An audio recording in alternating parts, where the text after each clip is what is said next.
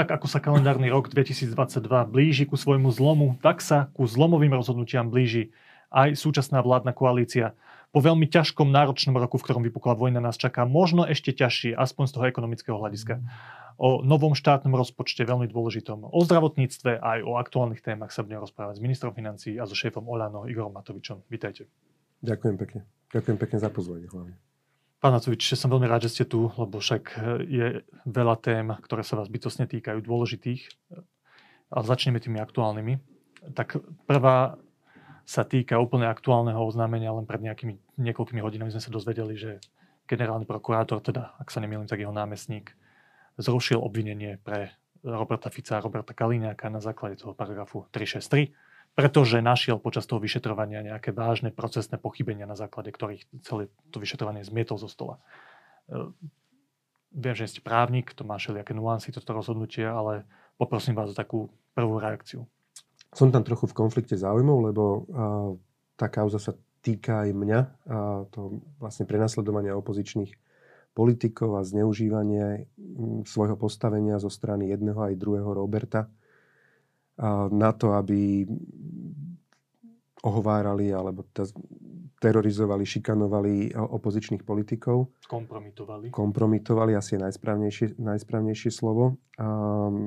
Ja sa príliš nechcem k tomu vyjadrovať, aby to niekto nemal pocit, že teraz mám nejaké krvavé oči. Bol by som veľmi rád, aby obidvaja ľudia za to dostali spravodlivý trest, ale nemám pocit z mnohých rozhodnutí, ktoré generálna prokurátora v minulosti, najmä s touto zbraňou 363, a robí, že by boli spravodlivé, aby, aby sledovali nejaké spravodlivé rozsudky. Takže... Obviozná ja... otázka, keď vidíte aj toto rozhodnutie na základe tohto paragrafu. Aj pani prezidentka to dnes spomenula vo svojom prejave, že už minimálne ten fakt, že tak vážna vec ako ten paragraf, ktorý nemá žiadne opravné prostriedky, je takýmto spôsobom uh, spochybňovaná v očiach médií, verejnosti, časti koalície, opozície, či naozaj aj vo svetle týchto udalostí nie je čas napriek tej blokáde zo strany Zmerodina a Borisa Kolára niečo s tým robiť?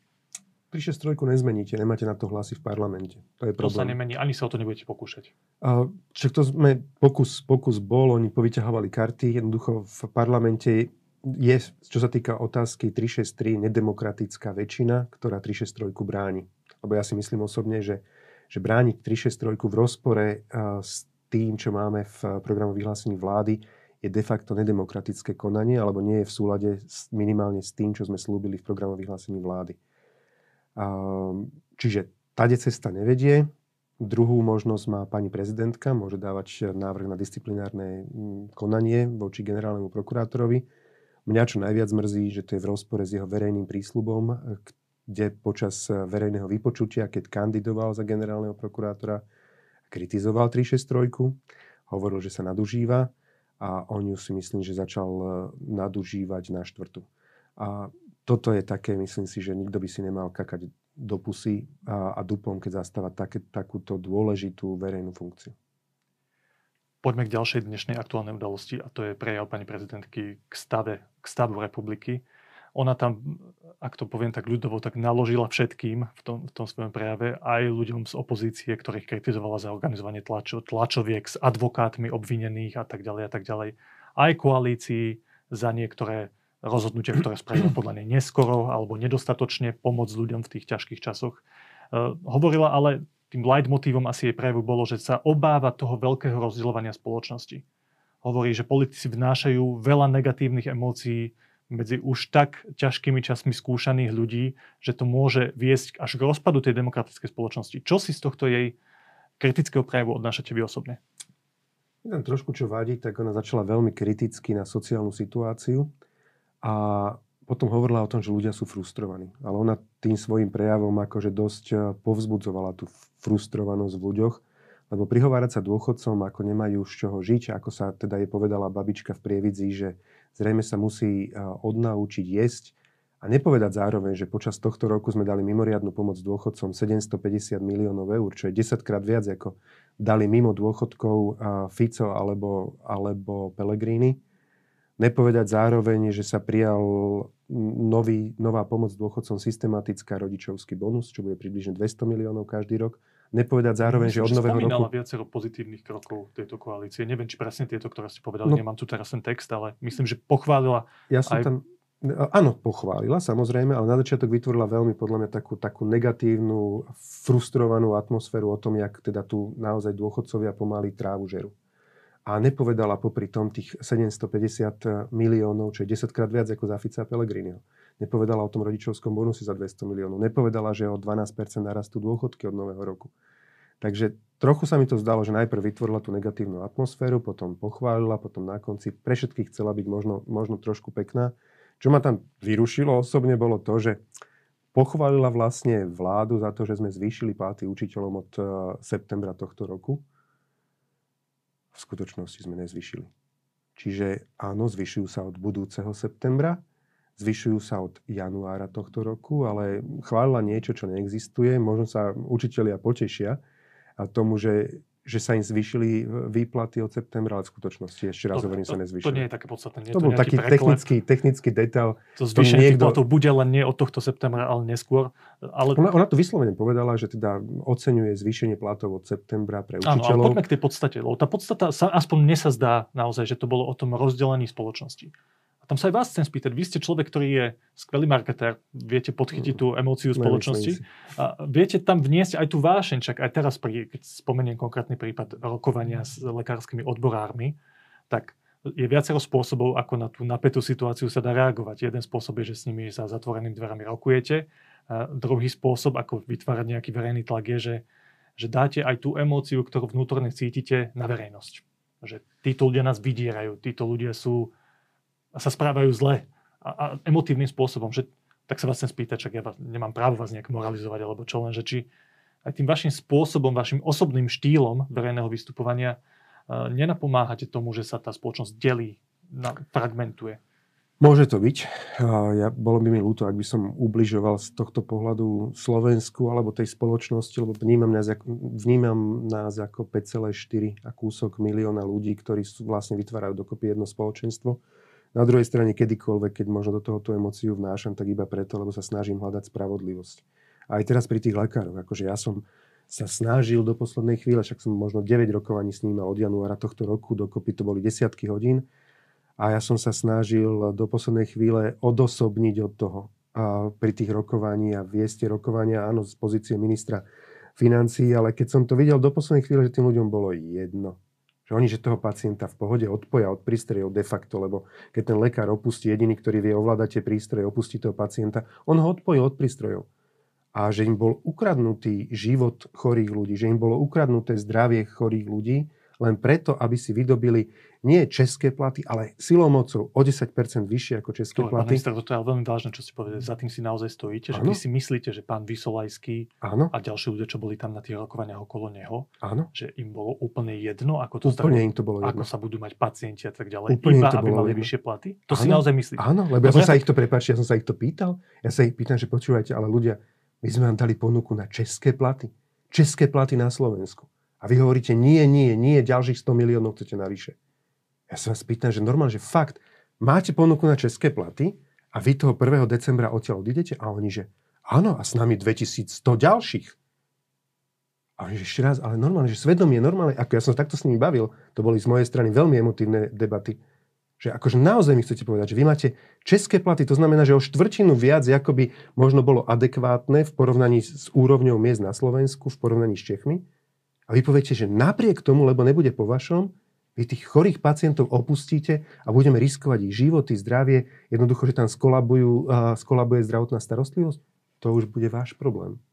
Ale že to nemyslíte vážne. Počkajte, pán Matovič, ale to sa dá interpretovať dvoma rôznymi spôsobmi. Tak prvý je, že im naozaj nezáleží na tých pacientoch. Že fakt im išlo iba to, to niekto povie, tak mu nezáleží na tom pacientovi. A druhá interpretácia tohto, že to bola ich vyjednávacia taktika. Takto sa tvárili, ne. takto mali tú tak chladnú tvár, že neriešime teraz pacienta, lebo chceme dosiahnuť náš cieľ. A ten cieľ, ten zopakujem iba pre našich divákov, oni hovoria, že celá táto snaha o zvýšenie platov nebola preto, aby som ja, Peter Vysolajský, dostával neviem, 5, 6, 7, 8 tisíc podľa počtu odpracovaných rokov každý mesiac na účet, ale preto, lebo potrebujú nových kolegov.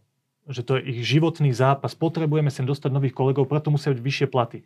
Tam ale aj mne nabehne okamžite otázka, tak keď dostali tú ponuku, ktorá vyrovnávala tie české platy, prečo chceli ešte viac.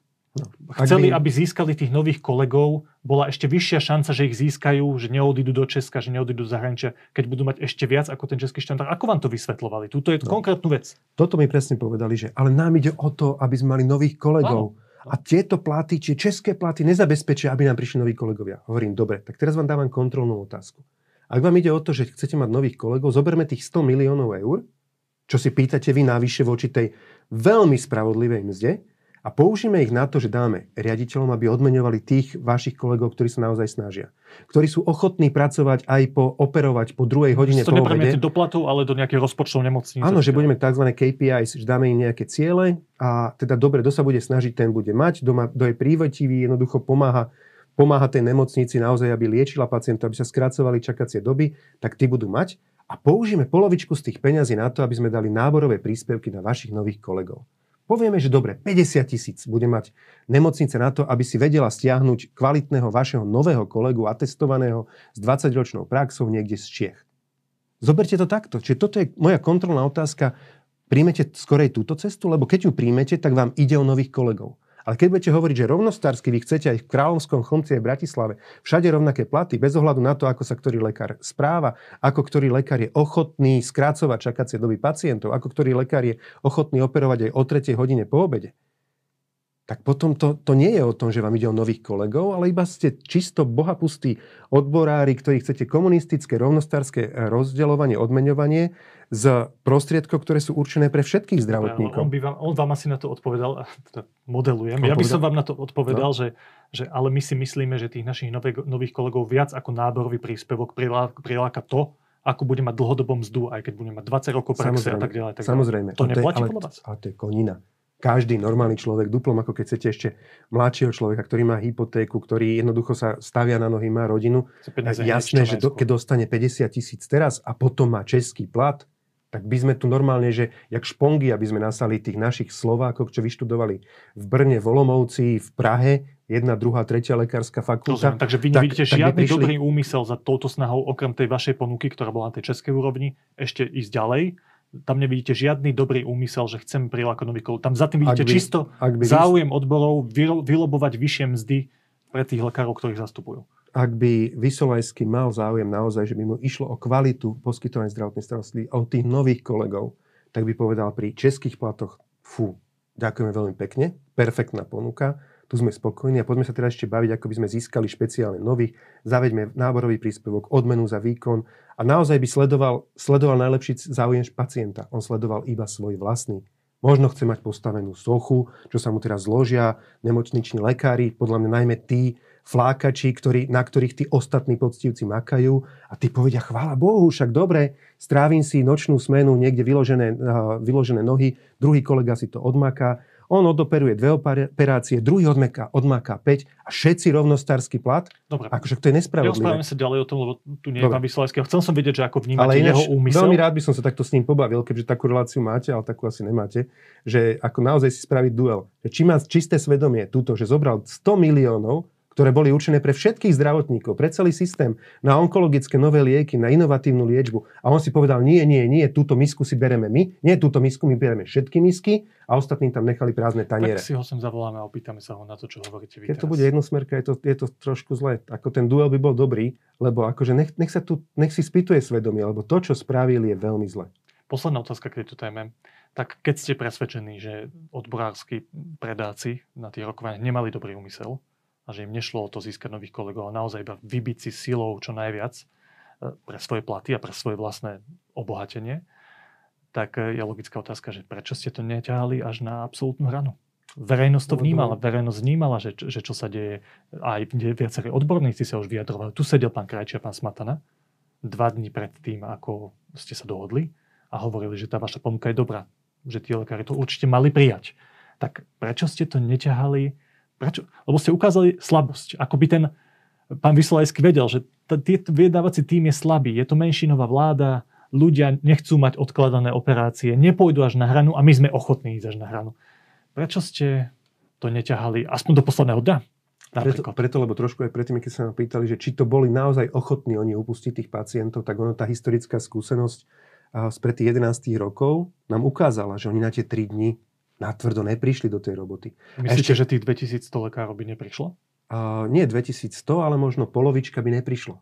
Oni to urobili. Vysolajský bol aj vtedy súčasťou toho. Vtedy bol šéfom odborov Kolár, Vysolajský bol jeho pobočník. Hneď práva ruka. Na všetkých tých fotografiách Vysolajský bol. Čiže oni to vtedy urobili bezcitne, na úkor zdravia a životov ľudí a urobili by to teraz úplne rovnako. A keď teda odpoveď na tú vašu otázku, ja som razil cestu, že neustúpiť v tejto veci, lebo my musíme hľadať vnútornú spravodlivosť v štáte. Máme 480 tisíc zamestnancov štátu a poďme všetkých spravodlivo odmenovať. Teraz mi povedzte, čo tam je na tom spravodlivé, že zdravotná sestra v tej nemocnici má rovnako vysokoškolské vzdelanie. Dobre, nemá 6-ročné, má 5-ročné. Ale ona bude zarábať trikrát menej ako lekár, lebo oni si zobrali pacientov chorých ľudí za rukojemníkov a sestry na to nemali svedomie. Na tom není nič spravodlivé. Tam dlhodobo zostane krivda v tých nemocniciach, že sestry budú pozerať na lekárov, že toto ste prehnali a zobrali ste si niečo, čo patrilo nám. A to, toto som tomuto chcel, chcel som zabrániť. Že vy Bohužiaľ, to ďalej. Ja by som to ťahal ďalej. Bohužiaľ som cítil, že tí druhí ľudia sa toho boja v koalícii.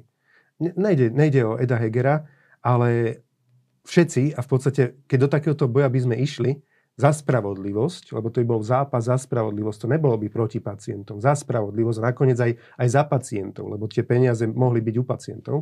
A ak by sme do toho išli, tak potrebujete vedieť, že aj za chrbtom vás koaliční partnery podržia. A tam, sme, tam som to cítil tak, že na konci, ak by k tomu prišlo, tak by sa aj koaliční partnery zlomili, u nás by sa ľudia zlomili a ja by som ťahal aj Eda Hegera do pozícií, možno v ktorej by sa necítil komfortne. Vy ste od začiatku bojovali vopred prehraný boj vlastne. Ako Lebo že... tie odbory boli ochotné ísť až do konca a vy ste si to nemohli dovoliť politicky. Oni viete, čo robili v 2011 a teraz to začali už chystať na to takisto a vyhrážali sa nám. Za tým stolom sa nám rovno týmto vyhrážali že viete čo, ale tak uh, kolegovia, ktorí by to mali ťahať, niektorí pôjdu na také záhadné penky. Viete, oni si potvrdia jeden druhému penky. Toto robili za radičovej vlády.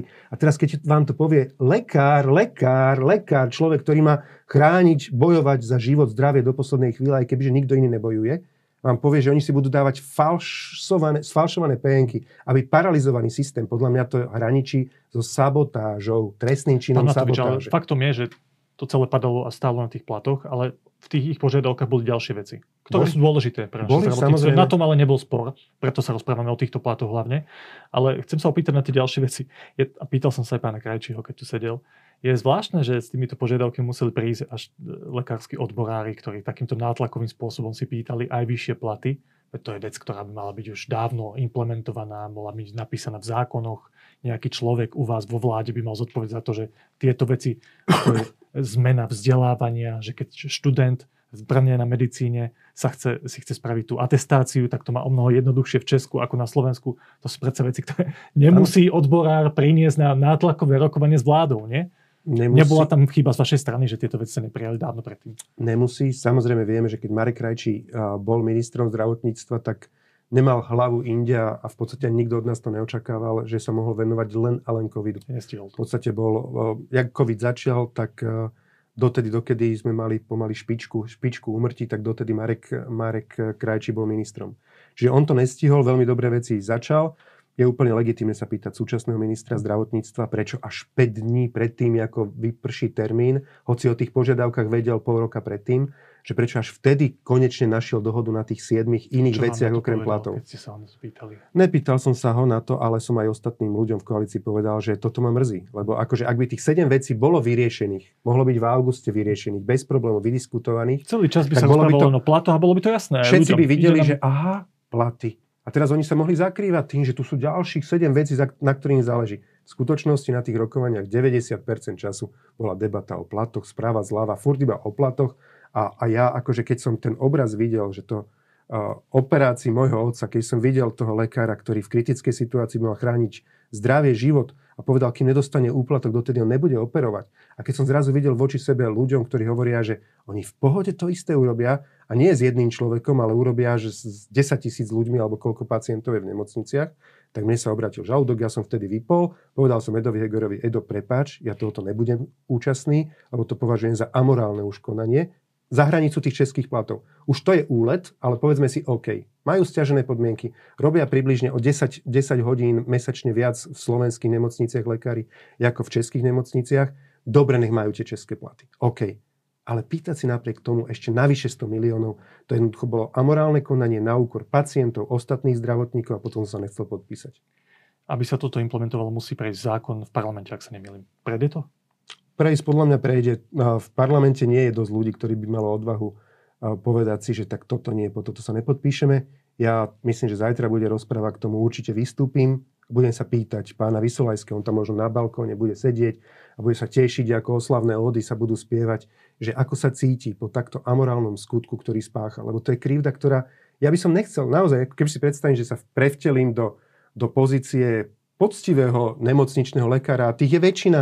Určite, ja keď hovorím niečo, ja vyčítam ľuďom, ktorí berú úplatky, týmto odborárom, ktorí takto vydierali a ktorí teda sa nechali nahovoriť, ale že ak by som sa vžil do pozície toho poctivého nemocničného lekára mám, a pracujem dennodenne, 90% času trávim tam s tým iným zdravotníckým, nižším zdravotníckým personálom, ja by som nechcel mať uh, to bremeno na sebe. Rozumiem, že, ale necháme to tak, že som zobral, naozaj mám teraz zlý pocit, že tu ten pán Vyslajský nesedí. Určite, Zavolajte si ho, nech si to obhají. Určite, určite niečo k tomu, a keď má tú odvahu, tak nech je spolu so mnou. A hodená rukavica. Chcem sa ale dosť, pýtal som sa aj preto, že to musí byť schválené v parlamente, lebo vy dlhodobo hovoríte, že ak sa neschváli rozpočet na budúci rok, tak sa to dotkne teda aj týchto zvýšených platov lekárov? Tak to je? No, Alebo to je to... vec, ktorá je v nejakých výnimkách, že to nespadá do toho rozpočtového provizória?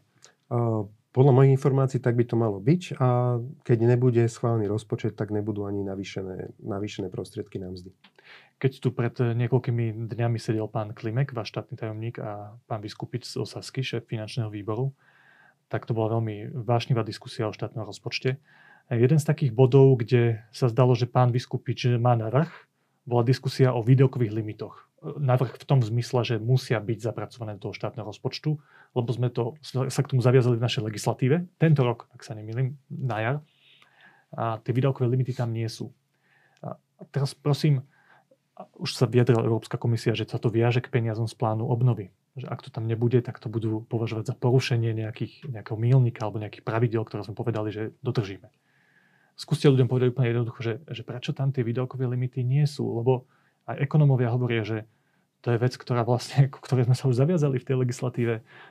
Teraz nemusíme riešiť, že či by tam mali byť alebo nie, lebo však máme ich v zákone, že či sú spravodlivé alebo nie. To nemá žiadna krajina, tuším, v Európskej únii alebo v eurozóne, iba my. Ale že prečo tam nie sú?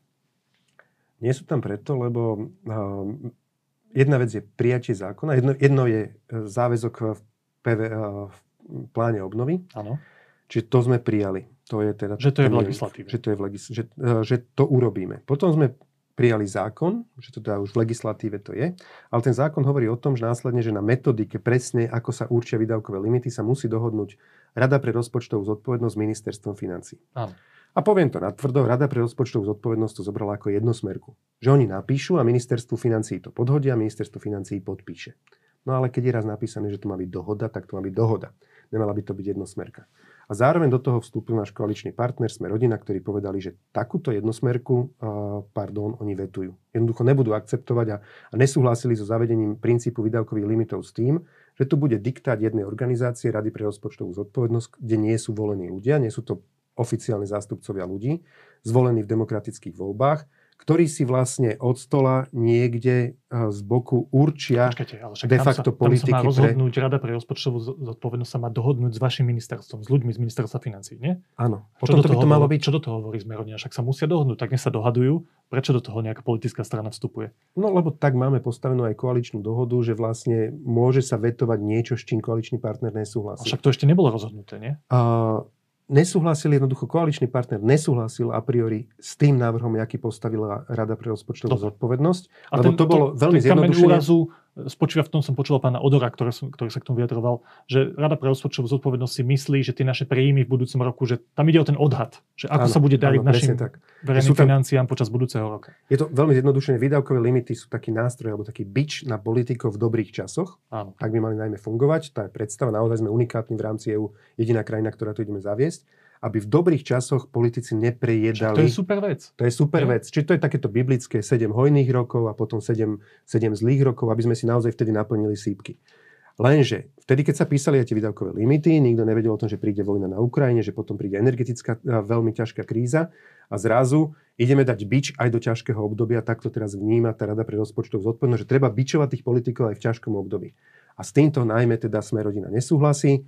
Z veľkej časti sa s nimi stotožňujem. A ešte keď, aby som povedal, ten, ten výdavkový limit, to je akýby, že objem prostriedkov, ktoré štát môže minúť, by malo byť vypočítateľný parameter podľa, aj podľa nás na ministerstve financí a je tam dosť veľa takých odhadných položiek. Že no, mm. tak zamyslíme sa, že no tak tento jeden parameter tam dáme takýto, lebo tak by to mohlo byť a nemáte za tým žiaden vzorec. Čo je, a my od nich chcem, aj teraz sme rodina chce, napíšte to, aj keď to je zložité, napíšte to vo vzorci, kde každé jedno je naozaj parameter, že kdokoľvek si ten výdavkový limit čo sa vyzná, v tom dlhom vzorci vie vypočítať. Aby tam neboli tie iba také prstocúcové položky, doplníte prstocúc a na konci máte číslo, ktoré chcete. Ale niektoré veci naozaj musíte iba odhadnúť, nie? keď je o verejné financie ohľadom budúceho roka, aké budeme mať príjmy a tak ďalej. To, to neviete povedať Ako teraz. My sme v tom otvorení, aj sme rodina razí tú cestu, že v prípade takýchto odhadných položiek by to naozaj mala byť dohoda tých dvoch inštitúcií, Rady pre rozpočtovú zodpovednosť a ministerstvo financí. v prípade, ak si, áno, v prípade, ak si Rada pre rozpočtovú zodpovednosť dokáže tú odhadnú položku definovať vzorcom,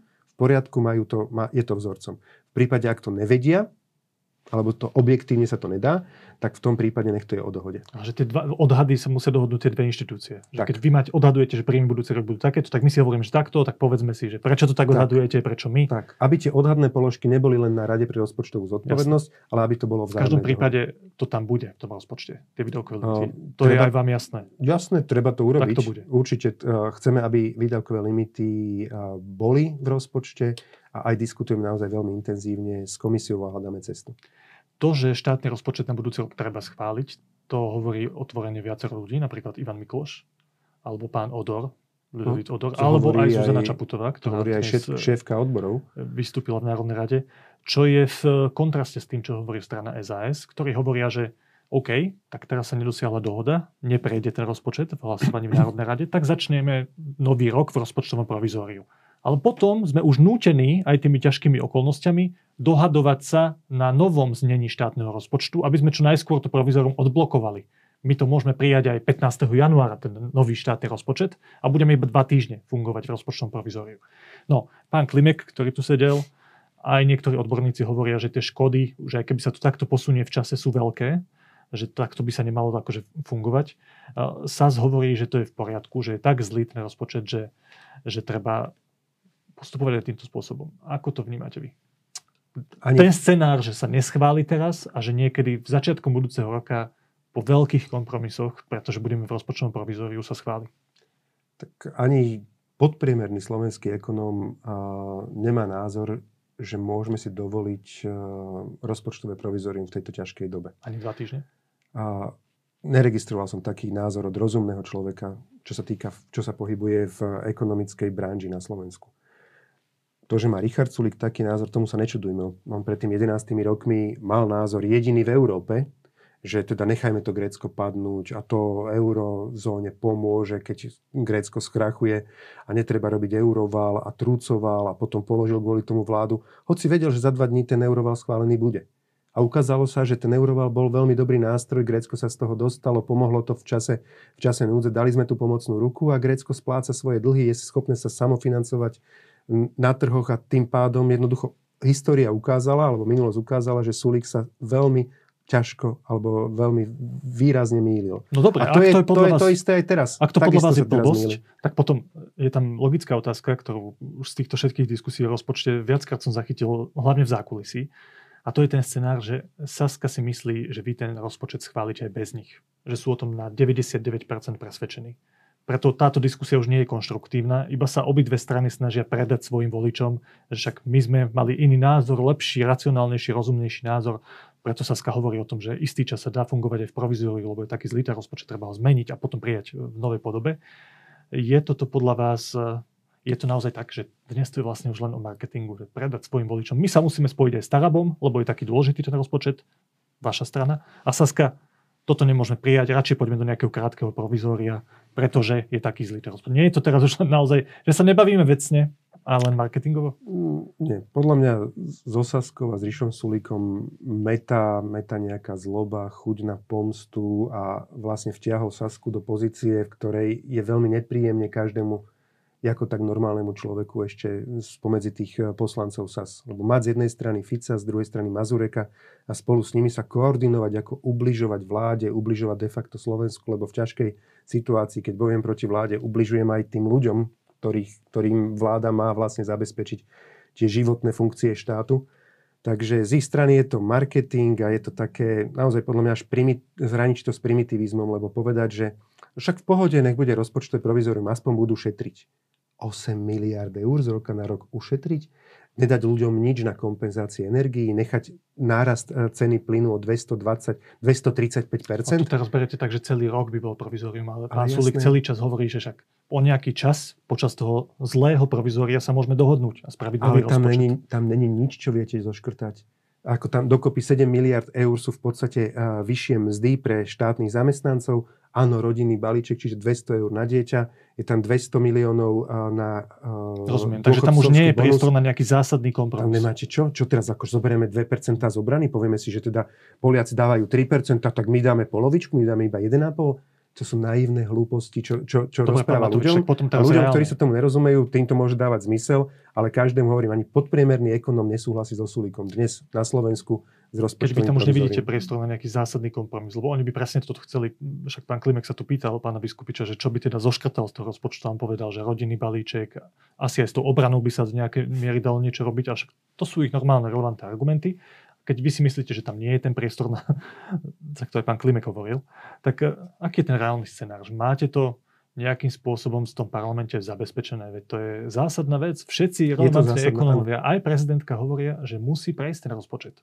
Je to, Prejde je to, aj bez hlasov SAS? Je to zásadná vec. E, nemám tu vešteckú gulu, to iba tá Valováči, ktorá to tam mala v parlamente.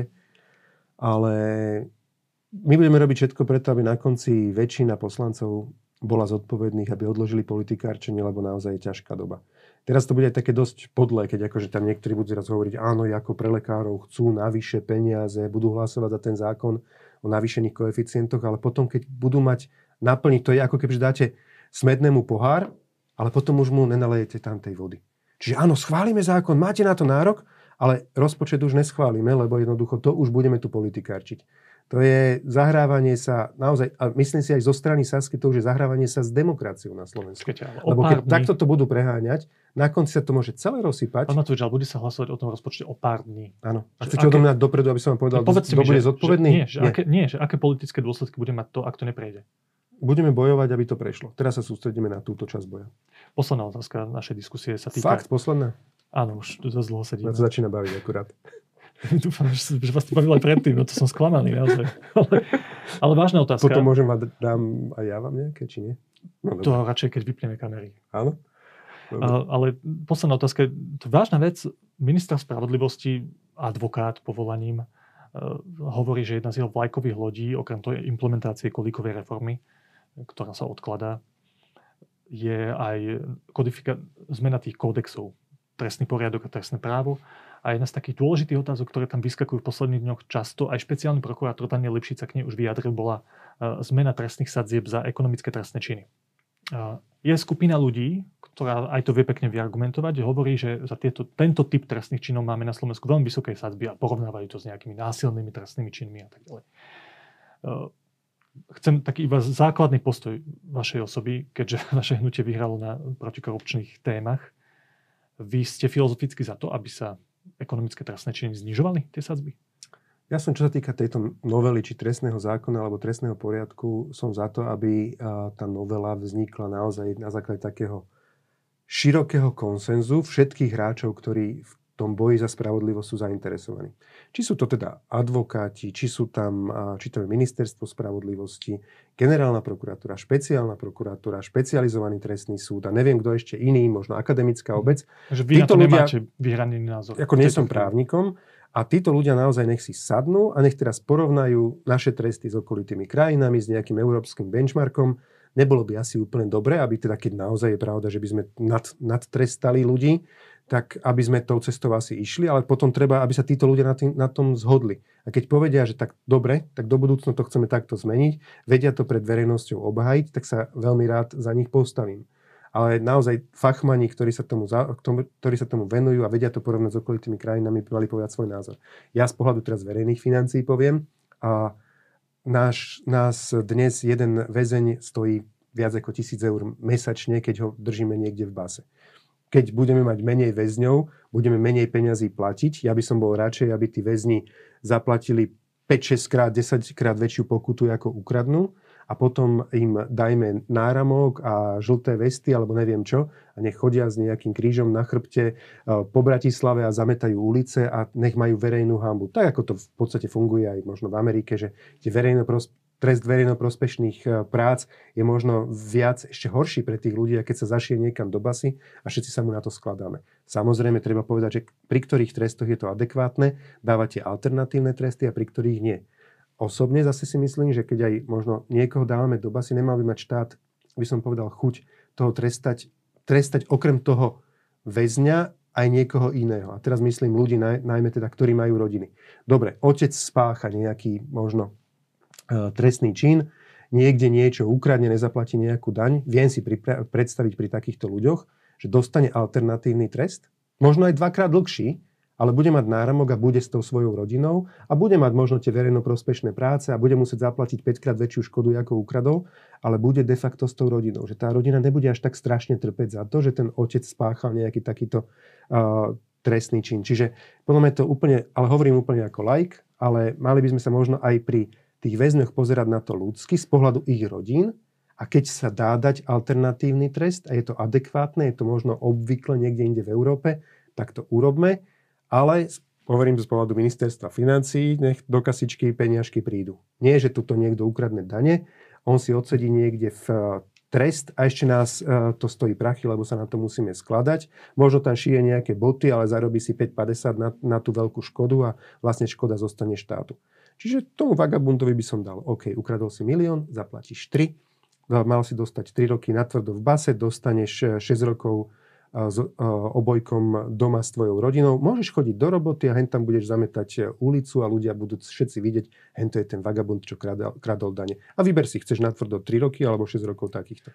Veľmi laická predstava, prepačte, ale uh, naozaj debata pre odborníkov, nech sa dohodnú a keď takáto dohoda príde, postavíme sa za nich. Tejto téme sa určite budeme ešte veľa venovať s odborníkmi, ale v tejto chvíli vám veľmi pekne ďakujem, že ste prišli ku nám do Postoj TV.